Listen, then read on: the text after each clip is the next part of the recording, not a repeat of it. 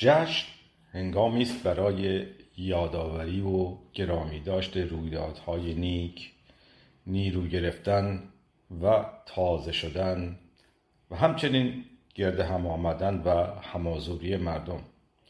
این ویژگی همگانی و برای همه جشن است. جشن های ماهیانه برای یادآوری آن است که این ویژگی ها ادامه دار و همیشگی باید باشد. همانا یک نیکی از نیکی پیشین پدید آمده و به نیکی پسین سپرده می شود.